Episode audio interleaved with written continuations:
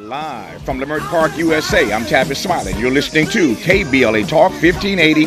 So glad to see you and me back in stride again. Our phone number 1 800 920 1580. 1 800 920 1580. All of our socials can be found at KBLA 1580. That's Facebook, Twitter, Instagram, and YouTube. Everything at KBLA 1580.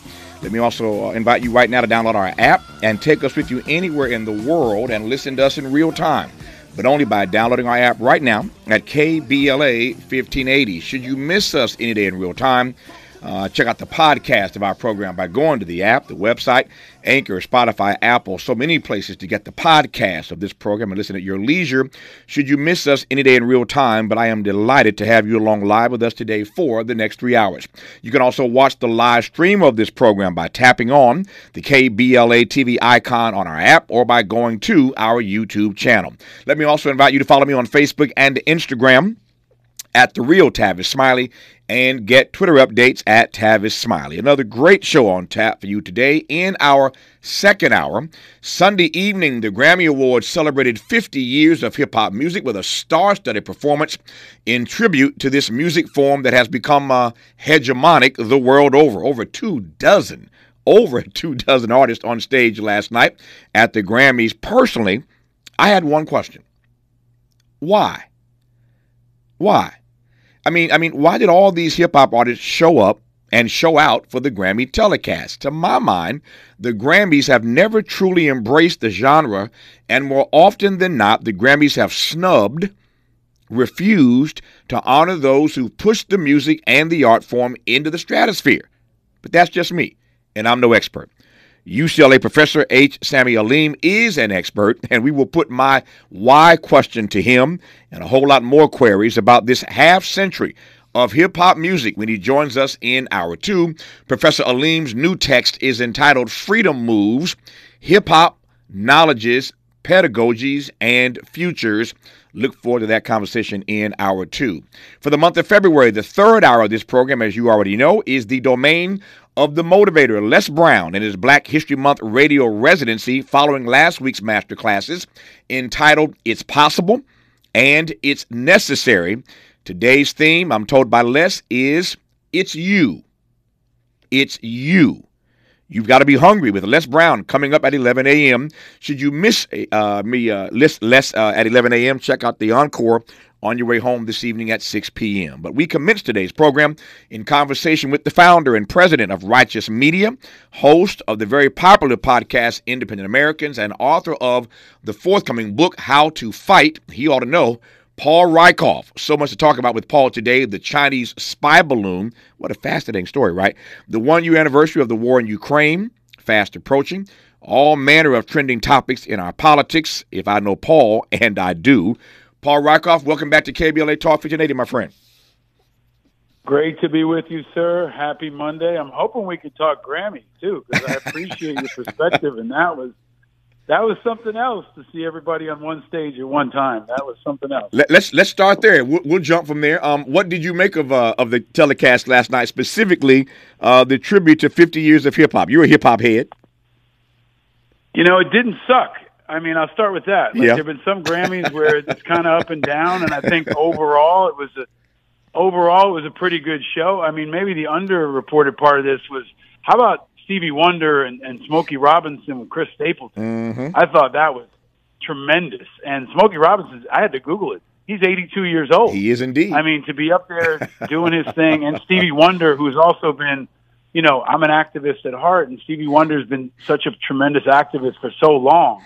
I feel like it's important to remind the next generation about his uh, leadership. I was telling my boys about it when we were watching. I had to explain to them that the legacy of Stevie Wonder and how long he's been in front. So I thought that was tremendous. And then, you know, the, the hip hop anniversary was just like, people just kept popping out. It was like, you know, my high school and college days come to life. It was like a master playlist. I hear what you're saying. I don't know how they got them all there, but I know Chuck D. You know, I met some of these folks and, and admired them. And it was really, I think, a statement about how influential and how much in leadership hip hop has become. I felt like that was the hip hop uh, Grammys, you know, because you had Beyonce and you had this tremendous recognition of the impact mm-hmm. of hip hop. So, you know, hip hop's not, not going anywhere, and I feel like the Grammys are hip hop now. Yep. No surprise to me that they did it. I mean, after the success of the performance at halftime last year of the Super Bowl, we'll see what Rihanna comes with this year. But uh, the success uh, was uh, irrefutable um, last year. They they turned it out at halftime, and so no surprise that the Grammys would step into it uh, on their telecast, celebrating 50 years of hip hop. But again, my point is that they really haven't respected the genre all these years. And you start, I mean, don't get me started. I can start with Kendrick and run from there, right? But you start thinking of all yeah. the artists, all the artists who should have won certain categories uh, and should have gotten certain recognition from the uh, from the from the uh, the Grammys that they've not received over all these years.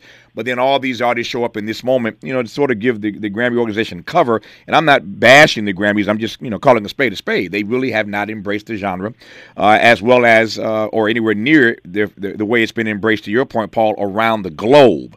And so last night to see all those persons show up, and I ain't hating. You know, I'm not trying to start no mess. I'm just saying it was just fascinating for me that these guys are all on a stage uh, you know, pushing the ratings uh, to the heights uh, for an entity that hasn't really embraced it its art form the way it uh, should have, I think, over the years. But I digress on that for the moment.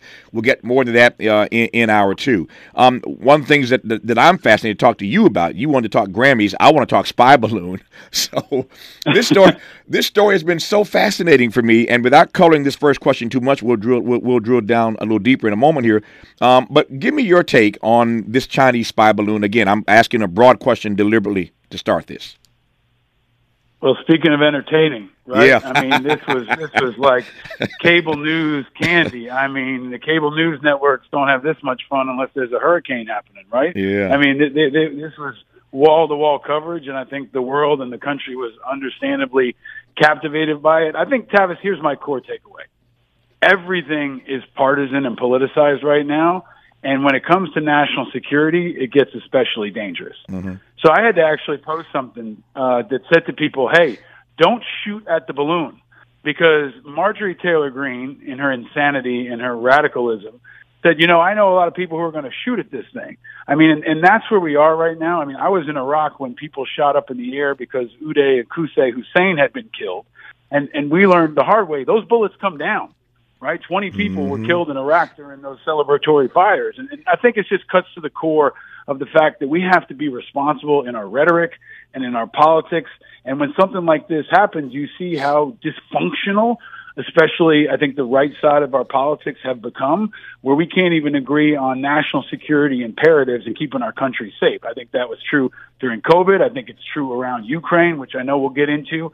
But it's a really dangerous situation when our political leaders can't even agree or at least unite around defending our country and being responsible. Mm. So ultimately, to your point, the balloon uh, was in fact shot down, and now there's a search mission underway to find the parts of that balloon that they think will tell them, tell us, um, our, our our our agencies more about what Russia is capable of. Uh, Russia, China is capable of uh, when it comes to spying on us. So it was in fact shot down.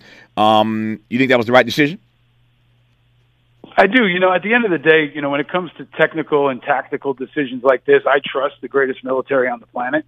And it, and from what we know now, you know, the president gave them the okay sometime around Wednesday, and then it's, it's up to the Pentagon to figure out the right time and place to do it. And they've got to, you know, account for you know a million different factors, everything from the civilian airspace to where the wreckage might land. So I think it underscores that there's a lot of national security stuff happening below the radar that most Americans aren't tracking on. And a lot of it is critically important. And then I've been out talking a lot about China because China is really our number one adversary politically, militarily, culturally. Ukraine and Russia have obviously sucked a lot of our attention, but China's the big dog. And, and they are going to test us in the next couple of years. And if I had to predict the army my kids might get drafted to fight against, it's not going to be Russia and it's probably not going to be North Korea. It would probably be China. A lot I want to talk about uh, regarding the big dog of China, as Paul Rieckhoff put it a moment ago. We'll talk about Ukraine, this one year anniversary, what he makes of where we are uh, a year later and billions of dollars later of taxpayer dollars in this country going uh, to uh, support Ukraine in that war. Uh, I, I, heard Paul's comment a moment ago, and I, am not surprised he made it, but I want to interrogate it. And that is this notion that he believes that the U.S. military is still the greatest military on the planet. I want to press him on that and a great deal more when we come forward in this first hour of Tavis Smiley on KBLA Talk 1580. Let's unpack a little bit more with Tavis Smiley. The conversation continues right now. Right now. Right now. Paul Rieckhoff is our guest in this first hour of Tavis Smiley on KBLA Talk 1580. So glad to have you with us on this Monday morning. A lot to talk about uh, politically uh, and beyond with Paul Rieckhoff. Again, delighted to have him with us today. Uh, Paul, let me. I think I want to go back to this question you you uh, a question you rather about this notion you raised earlier um, and again, as I said, not surprised that uh, you would say that, given that you served honorably in our military. But tell me why you believe that the U.S. military is still the greatest military on the planet, given that um, you already called China the big dog that we're going to be tussling with in the years to come. Uh, why is ours still the greatest military on the planet as you see it? Well, I think it, it, it starts with money. I mean, the amount of money that we dedicate to, to our defense assets is, is really un, unparalleled. Um, then you've got a very unique culture within the American military where we've got a high level of professionalism uh, and dedication. You know, generations that have now built this all volunteer military. Uh, we've got our alliances, we've got our technology, and I think maybe most of all, we've got you know the moral backing of, of still, you know, although it's been battered at times, generally looked at as as being the good guys especially now in Europe, what's happening in Ukraine, I think the Europeans especially are being reminded about how much they need America. I mean, we've got the firepower, we've got the artillery, we've got the means of production that the Europeans just don't have. So when you get someone like Putin who starts rolling into other countries, uh, that those alliances on America become that much more important. And there's a part of Ukraine that I've been talking about, Tavis, that I think that people underestimate. If you assume that, that Russia's, let's say, our number two, number three, maybe number one adversary on the military battlefield, we spent less than 5% of our overall defense budget, and about 50% of the Russian military capacity has been taken out. Hardware, 200,000 casualties on the Russian side, and we haven't put any American boots on the ground.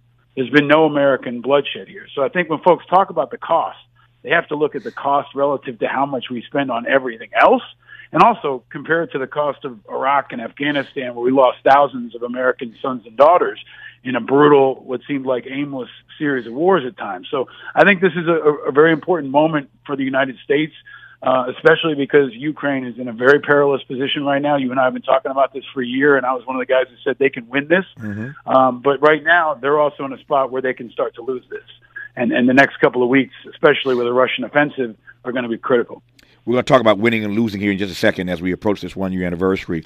Uh, but again, I want to stay on this notion of the military for a second. I, what I love about you, well, there are many things I love about you, Paul. Many things I love about you, but one of the things I love about you is that you're always you're always open, you're always transparent. Even if people don't agree with your take on everything, you're, you're always transparent uh, and upfront about things. And when I ask you about why you think the U.S. military is still the greatest on the planet today, your first response was, "Let's start with the money." Now there's no way you can answer that question uh, without talking about the money if you're being open, honest, and transparent.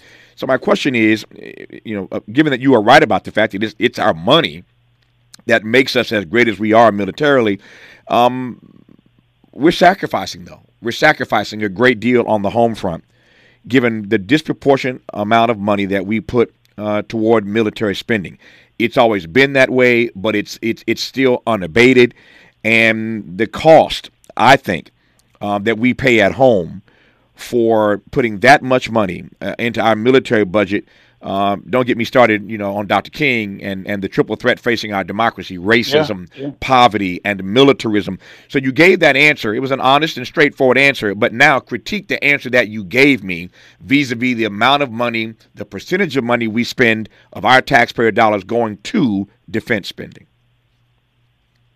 Yeah, I mean, you can definitely make an argument it's too much. I mean, President Biden's proposing, I think it's $773 billion. So we're close to a trillion dollars that we spend on defense, which is really, you know, almost incomprehensible. Um, I do think there's a real problem in America, which is that military policy and political policy are often disconnected. Um, a guest on my show this week is, is Rachel Maddow, who mm-hmm. everybody knows. She wrote a book called Drift, where she talked about how military policy and politics had drifted from each other. Where basically our government's doing stuff and doesn't have to ask us for permission. If you think about Iraq, you think about Afghanistan, you think about Ukraine, there's been no declaration of war. They haven't gone before Congress and said, we want a declaration of war like in generations past. And I think that maybe cuts to the core of where I see the biggest risk Um, you know, the, the authorization of use of military force happened after 9/11. The AUMF basically gave a blank check to the president to wage war without coming to America. And that includes spending. That includes activities like shooting down balloons or getting involved in Ukraine. And I think that maybe Tavis is the most dangerous part of the modern American construct is the American people aren't asked. The American people aren't counseled. The American people often aren't even involved in the conversation. And that, you know, is a function of what happened after Vietnam. Mm-hmm. And I think doesn't serve us well. We also don't serve in the military. In California, you got 32 military bases. Folks may not realize there's that many. All across California, the military is one of, if not the biggest employer.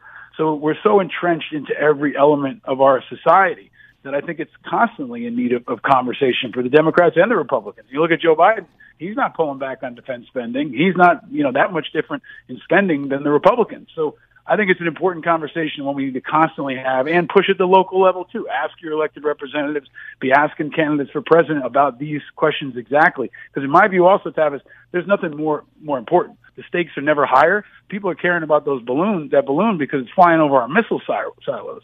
We have missiles. We have nukes.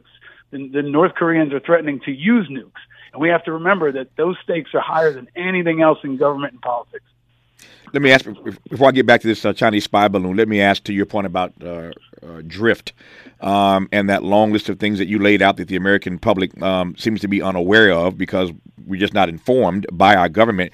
The, I guess the question is whether or not you think we care. Do everyday people care about this drift? I'm, I'm not sure because I don't see I don't see the sort of outrage um, that one might expect or hope uh, would be in the offing, given the fact, as you mentioned a moment ago, that Joe Biden is spending as much or more on defense spending as Republican presidents uh, would and have.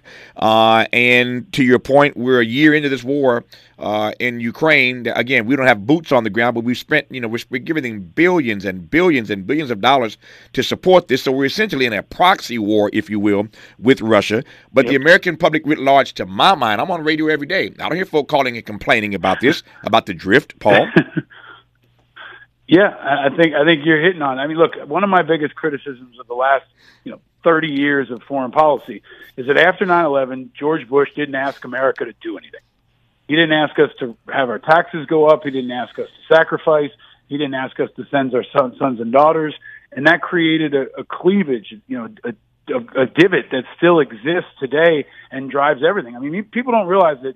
You know, I think it was last week. Uh, the U.S. military killed an Islamic State leader in Somalia. Mm-hmm. We are operating militarily in Somalia and in other countries around the world where they haven't been brought before Congress. The American public doesn't know that we not only have assets there, we have sons and daughters there. America's sons and daughters are in places like Somalia, and in large part, what we've got now is a forever war. After that 9 11 stance, now the president and the Department of Defense do have a free reign to engage in combat, and that's what it is combat around the world. So I, I think your point is well taken, but also, you know, I think people who are listening who have sons and daughters in the military, who are themselves in the military, maybe the veterans community especially, have a special uh, radar for it. But I think we constantly need to push our political leaders, especially, to have that same level of, of attention and care and responsibility and accountability. My my fear, you mentioned earlier, one of your greatest fears uh, is that the American people are not consulted on this, and here we are again, a year into this situation with Ukraine. We're giving billions of dollars, but we have not declared war. Uh, and so we're, again, to my mind, in a proxy war against Russia. We'll put a pin in that for the moment. But it seems to me that when you have things like this Chinese spy balloon, and to use the word you, you uh, invoked earlier, it was very entertaining uh, to watch this balloon fly over and to watch U.S. missiles shoot this balloon down. Now they're um, uh, in the oceans trying to recover what was in that balloon. We're told uh, uh, stuff that was uh, the size of two school buses. Uh, they're trying to recover now from from the from the ocean waters and the ocean floor. That said, it seems to me when you have uh, things like this in in the news media that the American people are in fact paying attention to. Perhaps our eyes should be on something else, but we're watching this, and it's on the news every day, uh, 24 hour coverage, wall to wall. My fear is that that alone, Paul, creates an environment where you can make the case to increase military spending. So it's not going to go down. If they use this story mm-hmm. wisely, they increase military spending. That's my fear. Talk to me. You know, I think that often happens. um, you know, the State of the Union's tomorrow night, Right. and and I would urge everybody that's watching to look for the focus on national security. I think China is going to be much more front and center. But how do we approach China? Are we saber rattling? Are we calling for an increase in funding for the military? Are we becoming more aggressive? Are we going to bolster support for Taiwan? Are we going to try to be more diplomatic? Antony Blinken canceled his trip to China, which was really important and and uh, and historic. But he pulled that that trip away, so now we're not uh, going to be as diplomatically engaged as we would have been before. And there's another piece of this too. I mean, this is happening as the Marines reactivated a base on Guam, which is a really important strategic footprint in the Pacific in, in protecting Taiwan, in bolstering against China. This is something most folks didn't see, but the Marine Corps has its first base, its first new base in 70 years and it's in Guam. And now we're also expanding into the Philippines. So we are putting the chess pieces in the board to be engaging China at a much higher level. And I think that is the responsibility of the president most of all to inform the American people. And I'm grateful to guys like you, Tavis. I mean, you don't have to cover this today. We could talk Grammys all day long, but it's important that thought leaders like you are engaging the American people on issues of national security and national defense because it crosses over into everything not just funding and whether or not mm-hmm. we have money for the homeless, but it was the California National Guard that was deploying during COVID. They're the same folks that are going to be there during wildfires and floods, so it's all interconnected, and, and that's a conversation we need to continue to have. Well, I couldn't do this without you, and I'm always honored when you come on the program. Um, I'm looking at my clock now. I got about 45 seconds before news, traffic, and sports. Let me tell you where I want to go on the other side with our guest, Paul Rieckhoff. Um, tomorrow night, as Paul said, I was going to get to this on the backside, and we will. Um, tomorrow's the big uh, speech from the president, State of the Union address tomorrow night. Uh, and uh, I am sure the president will stand up and utter those words that every president utters, whether it's a, a, a, a truth or not, uh, that the state of our union is strong. Uh, you can expect that line tomorrow night, I'm certain, from the president. I'm going to ask Paul Rieckhoff when we come forward whether or not that's a lie. Is the state of our union strong? Uh, and how one assesses the strength or the weakness of our union at the moment. I have my own scorecard. I mentioned Dr. King a moment ago. King's scorecard would be how are we doing on racism, poverty, and militarism, the triple threat facing our democracy. What's Paul Rieckhoff got to say about whether or not the state of our union is strong? That and a great deal more. We haven't even gotten to Ukraine yet on this one year anniversary. What will the president say about that tomorrow night? A lot more to talk about when we come forward after news, traffic, and sports with Paul Rieckhoff on KBLA Talk 1580. Continuing our conversation with our guest in this hour, Paul Rieckhoff, the founding president of Righteous Media and host of the very popular podcast Independent Americans. His guest this week on the podcast is Rachel Maddow, who we all know, and um, uh, I'm sure that will end up being Paul one of your most downloaded podcasts. with uh, with with Rachel uh, and you in, in, in dialogue, um, let me let me let me uh, let me pivot now to uh, what you teed up a moment ago, and that is that tomorrow night is the President's State of the Union address, and so we will hear from the President tomorrow night. Uh, and there's certain things that I expect he will talk about uh, I expect he's going to mention Ukraine. We'll talk about that with Paul Rieckhoff in a second here.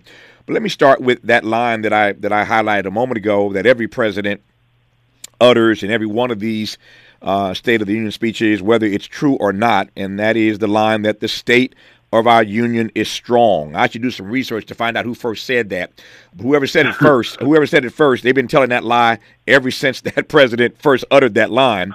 And every president utters the same line. And when they do it, uh, it's the it's the one time in the president's speech where you know that both sides of the aisle are going to stand up. There aren't very many of those moments these days where you get Republicans and uh, Democrats to both stand up and applaud uh, uh, uh, aggressively. So tomorrow night he'll utter that line: "The state of our union is strong." Everybody will stand up and applaud, and we know it's a lie. That's my take. Give me your take on whether or not you think across the board on your scorecard the state of our union is strong. I don't disagree with you, and and I think presidents love to say it, but if you say it a lot of times, it doesn't necessarily make it true. Yeah. And I think you know I am. I always say to folks, so how do you feel? Right? Like folks who are listening right now, do they feel like it's strong? Do they feel like their communities are strong? Do they feel like their pocketbooks are strong? Do they feel like their personal security is strong? And I think there's a lot of nervousness. I think there's a lot of instability. I think there's a lot of caution. I think there's a lot of indecision.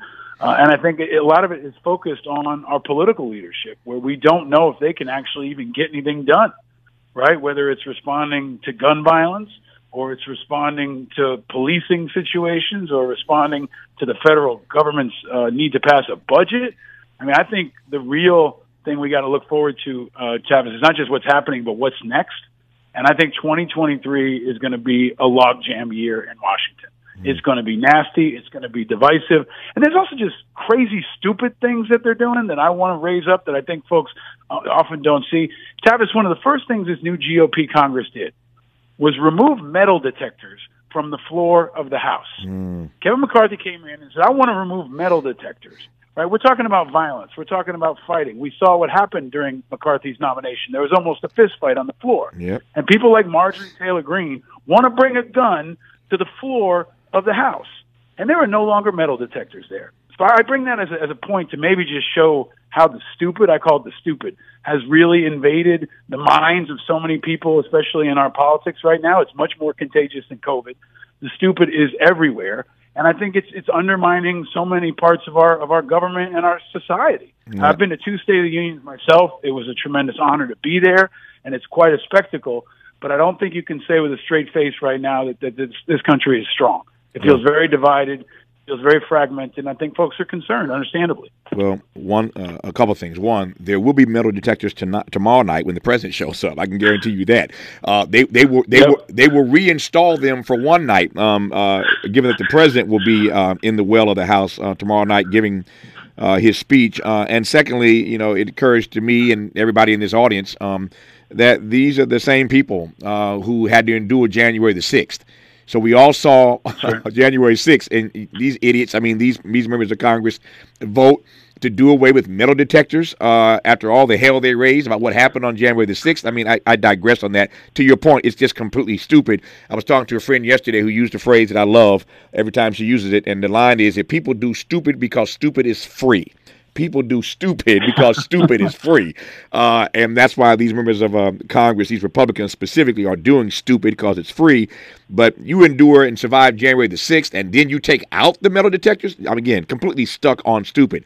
I guess the question, Paul, I want to ask right now is whether or not, speaking of the state of our union being strong, and let me just uh, pivot just for a second. The Washington Post, the Post has a poll out today, Paul, that finds that six in 10 Americans say President Biden has not accomplished much despite all the bills he's passed. Now, in fairness to President Biden, he's gotten some good stuff done, some significant bills he's gotten through, but six in 10 Americans say that they don't feel the president has accomplished much, which suggests to me that one, they're just not feeling it, or no, uh, which is the point you raised a moment ago, or number two, they're just disconnected. However, one takes that, and I'll get out of your way and let you respond to it. The question I'm driving to, since you are the voice in the country these days, uh, vis-a-vis independent Americans, indeed, that's the name of your podcast, Independent Americans. Do independents feel that the state of our union is strong and, and, and that Biden has the country on the right track? I don't think they do. You know, about 50% of this country now considers themselves independent or unaffiliated. 50% of veterans consider themselves independent. 60% of young people consider themselves uh, independent and unaffiliated. I think it's bigger than Biden. I think they feel like this system is failing us. They feel like this two-party duopoly run by two parties, and obviously they're not the same, but this two-party duopoly, this congressional system that, you know, elects people for two years – to raise hell and push to the partisan fringes and, and raise money and go back down and do it some more. Um, the the policing in their communities is is not working for them.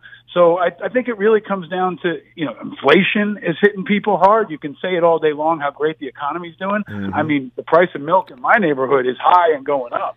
So I think there is a, almost a cognitive disconnect among politicians. I am a supporter of Joe Biden. I think he's done a lot of good things, but sometimes he reminds me of like the Department of Veterans Affairs, right? He's got kind of a branding problem here. Mm. Like he may be doing good stuff and the VA is doing good stuff, but there's a lot baked into it. People just don't believe it. And that's a problem. That's a problem in our media system.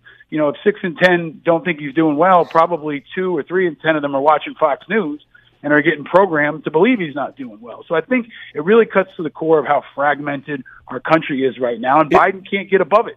He it, can't get above it. He can't get around it. He sometimes gets swallowed up by it. It it may be a branding problem, Paul. I'm I'm willing to grant you that Biden isn't the best messenger. I get that, but but but it all it, it could also be the following: that this country has moved from being how about I put this, skeptical to being cynical. And I, have always believed that skepticism is healthy, cynicism is dangerous. And I'm just wondering at this point whether any president, no matter what he or she were to get done, just given the condition and the state of our demos, whether or not we've just moved from the category of skeptical to cynical and there ain't no going back, there's no retrenchment. You know, I, I'm still an optimist at heart, and I think this is an optimistic country. And I think what we're facing most of all is a crisis of leadership. Mm. I think this country wants new leaders. They want uh, post-partisan leaders. They want leaders who look different, who sound different, who act different. And we're likely to have, you know, two guys who are old white guys over 80 years old running for president in two years. And that doesn't feel like America nowadays. And you and I have talked before about some rising leaders, including my friend Wes Moore down mm-hmm. in, in Maryland. He's governor now. And I think there, there's a generation of leaders, and, and there aren't many like Wes, but I'll use Wes as an example, who I think can represent hope, who can represent a new kind of leadership, a new kind of dynamism, a new kind of perspective that can actually bring people together. So I'm, I am, I am pessimistic about where we are right now, but I still believe that there is a new generation of leaders coming up. If we can get them in the fast track and we can get them in office, to include a lot of folks that aren't partisan, that don't want to run as Democrats or Republicans, I think there is hope because this generation that you know was born after 9/11 and grew up in the pandemic, some of them are amazing, Tavis. I see them all the time. I work with young people. They could be our next greatest generation, and they could take us to a better place. When we come forward, we'll go straight to Ukraine uh, because the president will certainly have to address that issue tomorrow night uh, as we approach the one year anniversary of this war in Ukraine. Our guest is Paul Rieckhoff. More with him when we come forward. You're listening to KBLA Talk 1580. Conversations that matter. matter. You're listening to Tavis Smiley on KBLA Talk 1580. You're listening to Paul Rieckhoff on KBLA Talk 1580, founder and president of Righteous Media and host of the very popular podcast Independent Americans.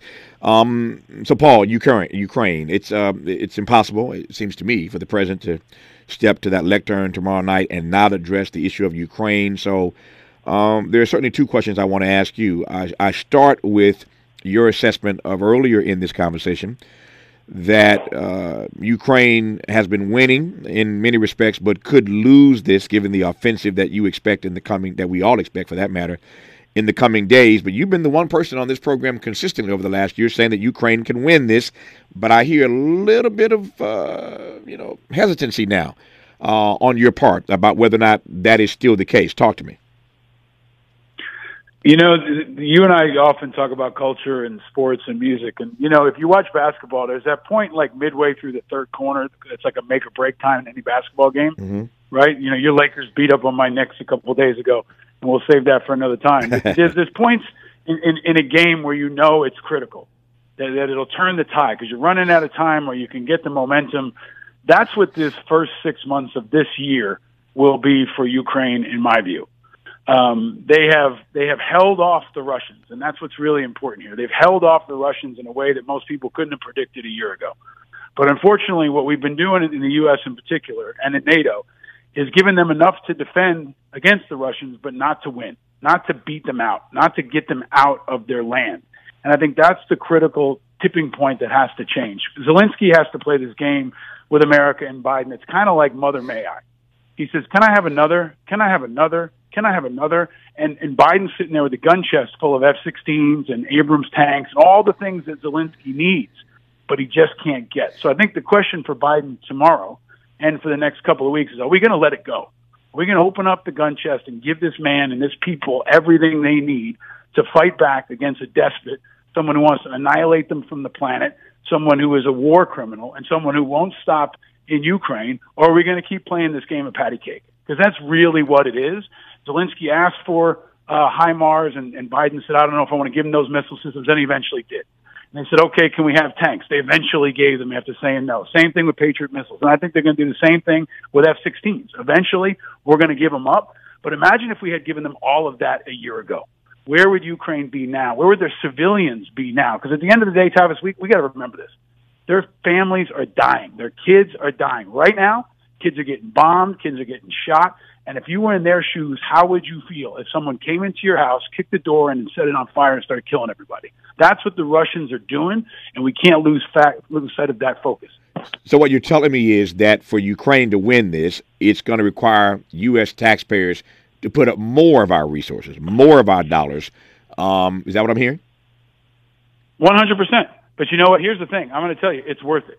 And, and I think that that's the case that Biden has to make because, again, I said it earlier, we're spending 5% of our overall defense hmm. budget, and we've taken out half of the biggest enemy we have on the planet, or one of the two biggest enemies. If we could take out Russia, if we sat here a year ago and said, hey, we could take out half of Russia's military for 5% of our, of our defense budget and not lose a single American life, I think most strategists, I think even most Americans would say, you know what, that sounds like a pretty good deal.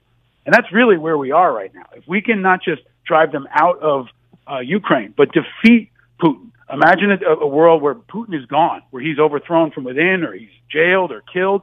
And imagine a place where we don't have to wake up and worry about Russia and the world doesn't have to worry about Russia. That is possible. It may take us a couple years. It may take us a lot of money, but this is not chasing Osama bin Laden all around the world. This is a very specific threat that we have been essentially battling for a generation. And we have an opportunity now, and I underscore an opportunity now to defeat Russia, and but, that must be our objective. But something tells me, Paul, um, and you're not you're not naive about this either, having served in the military, that Putin doesn't go gently into that good night. And let's face it, they've got nuclear arsenal. They've got, they have a nuclear arsenal as well as we do. So you're talking about defeating Russia, and again, I'm supposed to believe that Putin's just going to roll over.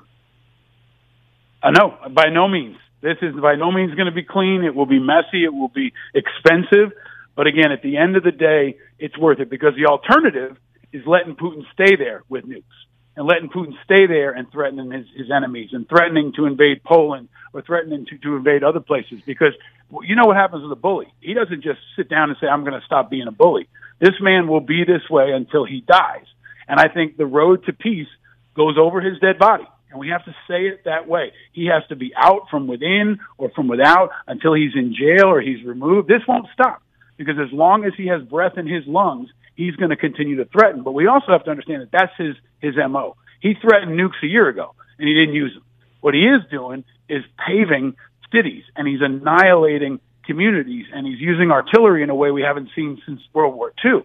I think we have to deal with the reality of what he's doing right now, which is pretty bad in of itself, and not just the reality of what he could do if we took it to a worst case scenario. Our remaining moments with Paul Rieckhoff when we come forward. You're listening to KBLA Talk 1580.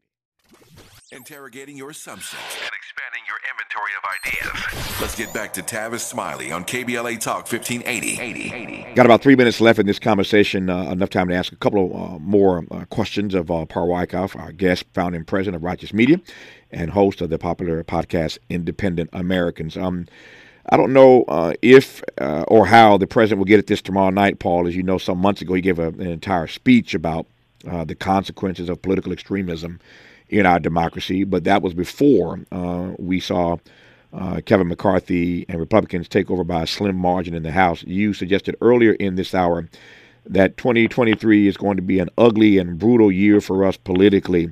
How ugly do you expect it to get, uh, and do you expect the president to address it tomorrow night? It could get real ugly, Tavis. And I'm, you know, I'm a no BS guy. I try to call it like I see it. And I think sometimes the president, his job is to sprinkle sunshine, but I think folks feel it and they know it. And I think you've got a combination of factors. Number one, you have this animosity and this division that is often cutting along racial lines. Mm-hmm. You've got some economic insecurity with inflation and the other pressures. And then you just have a proliferation of weapons like we've never seen. I think you put those things together and you shake it up, and, and we're in for what could be, you know, what I've called the American insurgency. I think the number one threat to this country is domestic extremism, right wing guys with guns who could shoot up a place or get together and try to take over a place. I think it's happening on a regular basis below the radar. January 6th was not an outlier.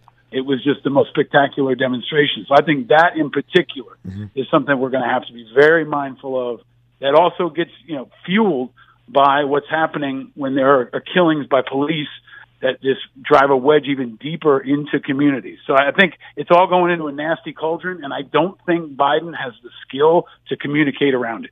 So he's going to have to elevate new voices to be able to try to address it. Yeah, it will be fascinating tomorrow night to see whether whether he addresses the issue of police accountability. Uh, in a prior uh, State of the Union address, he uh, had a had one of those moments where everybody uh, stood up and applauded uh, last year, in fact, when he said uh, the answer is not fewer police, but more police. That was his greatest mm-hmm. applause line last year, as you recall. We mm-hmm. need more cops, more police, and the entire mm-hmm. uh, uh, auditorium, the entire well of the house just went up in a, a massive applause. That was, again, the greatest mm-hmm. applause line last year. Now, days after the burial of Tyre Nichols in Memphis, Tennessee, we will see whether he addresses that issue tomorrow night and uh, how he addresses it. Uh, got 60 seconds left here. Uh, say a quick word about your Rachel Maddow podcast and um, what people can expect from that conversation, and a quick word, if you will, about your upcoming book called How to Fight. Got about 60 seconds. Well, I think what I try to do is bring in leaders from all sides who are shaping the conversation. Rachel's an old friend and talks not just about you know her, what's going on, but her life and her journey, which is interesting. And then for the last three episodes, we've been digging deep into Ukraine. So I have Sebastian Junger, the great author of The sure. Perfect Storm and Tribe. I've got some folks from inside Ukraine, Dan Lamont and, and Nolan Peterson, who can give you perspective. And I'm trying to bring light to contrast the heat. You know, same thing you've been doing for a long time, Tavis. And I think especially in moments like this, we got to raise positive voices and leaders who are out there in the fight trying to make an impact. And, and that's what we're trying to do every day on my show, just as you are. Paul Rieckhoff's a great guy. Always uh, honored to be in dialogue with him. Uh, again, he's founding president of Righteous Media and the host of the popular podcast Independent Americans. Paul, good to have you on. We'll do it again. Have a great rest of the day, my friend. Thank you, sir, as always. My, my gratitude. Thank you, sir. Likewise. Hour two of Tavis Smiley on KBLA Talk 1580 in a moment.